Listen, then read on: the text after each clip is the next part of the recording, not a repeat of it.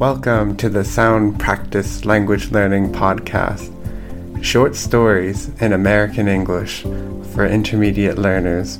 I'm your host, Matthew Armstrong, and I'm a language learner, a lover of languages, teacher trainer, and an English teacher.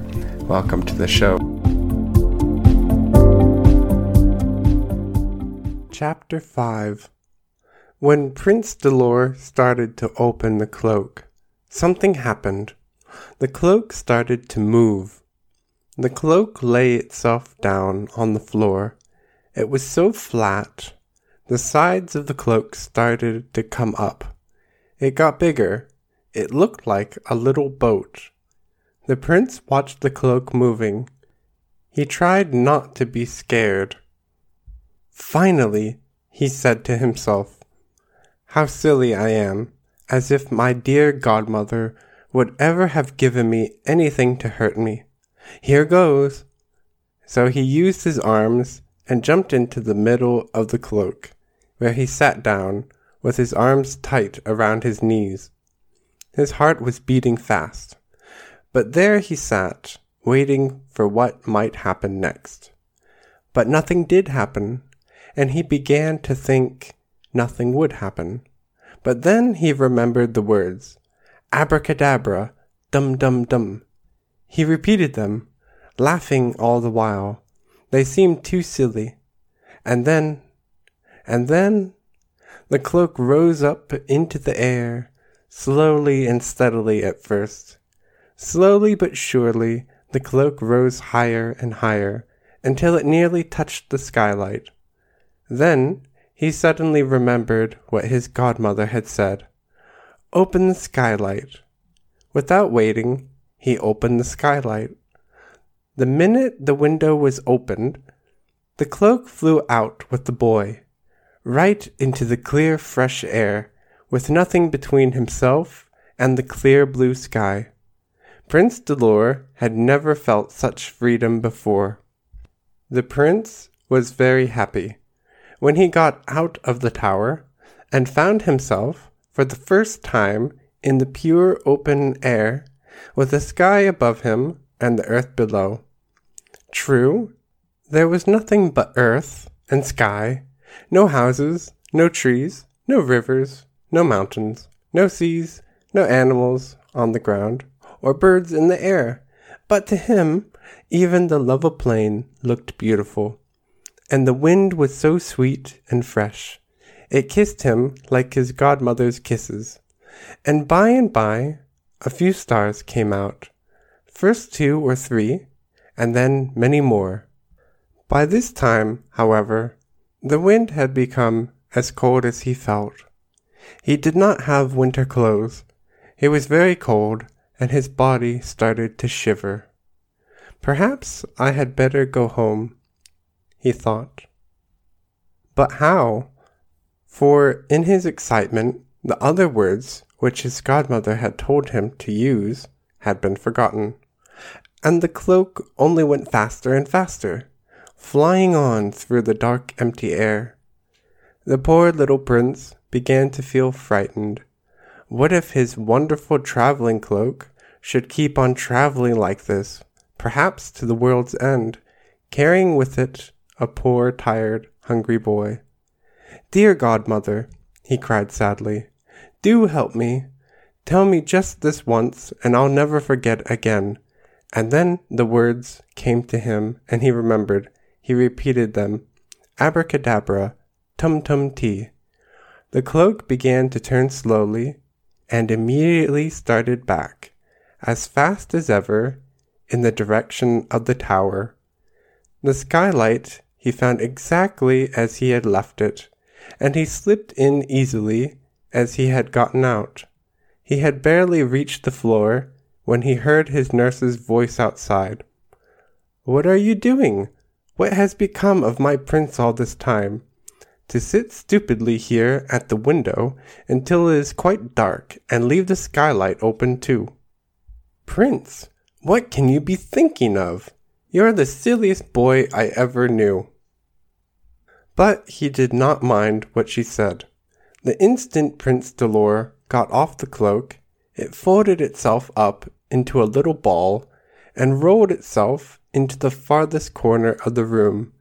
If the nurse had seen it, she would have thought it was just some old clothes on the floor.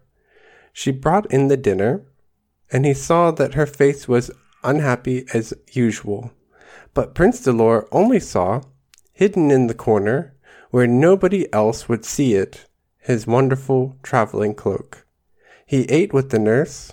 She was angry about something, or at least she didn't seem happy. My poor nurse, he thought. She doesn't have a traveling cloak.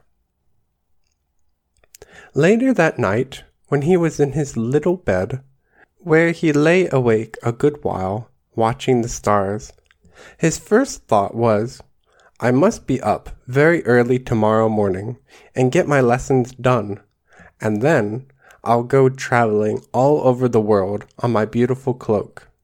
So, next day, he opened his eyes with the sun and went with a good heart to his lessons, which for the first time he found boring. And the instant they were over, he undid the little bag, climbed on a chair, and after he climbed onto the table to open the skylight window, he said the magic words and was away out of the window in a minute.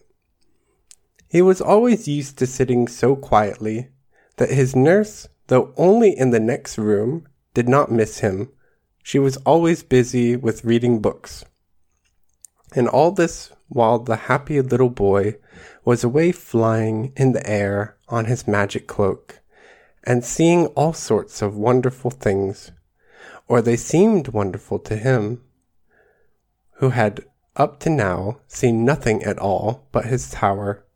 First, there were the flowers that grew on the plain, which, whenever the cloak came near enough, he tried hard to see them. The flowers were small, but very beautiful. I wonder, he thought, whether I could see better through a pair of glasses, like those my nurse reads with and takes such good care of. How I should take care of them too, if only I had a pair of glasses. Immediately, he felt a pair of the prettiest gold glasses ever seen on his nose, and looking downwards, he found that, though ever so high above the ground, he could see every flower in the grass. Thank you, thank you, he cried to his dear godmother. He enjoyed looking down upon the grass. Everything was so wonderful to see through the glasses. Then just to rest his eyes, he turned them up to the sky, at which he had looked so often and seen nothing. Now he saw a long black line moving on in the distance. Looking at it through his glasses, he discovered that it was a long line of birds, flying one after the other, their wings moving steadily, and their heads pointed in one direction, as steadily as if each were a little ship. They must be those kinds of birds that fly to the sea, cried the boy, who had read a little about them. Oh, how I should like to see them quite close, and to know where they come from, and where they are going. The cloak suddenly moved forward, and he found himself high up in the air in the very middle of the birds. Oh, I wish I were going with you, you lovely birds, cried the boy. I'm getting so tired of this boring plain and the sad and lonely tower. I do so want to see the world. Pretty birds, dear birds, tell me what it looks like, the beautiful, wonderful world. But the birds flew past, and the boy looked after them, wishing he could fly away with them too. Then he settled himself down in the center of the cloak, feeling quite sad and lonely.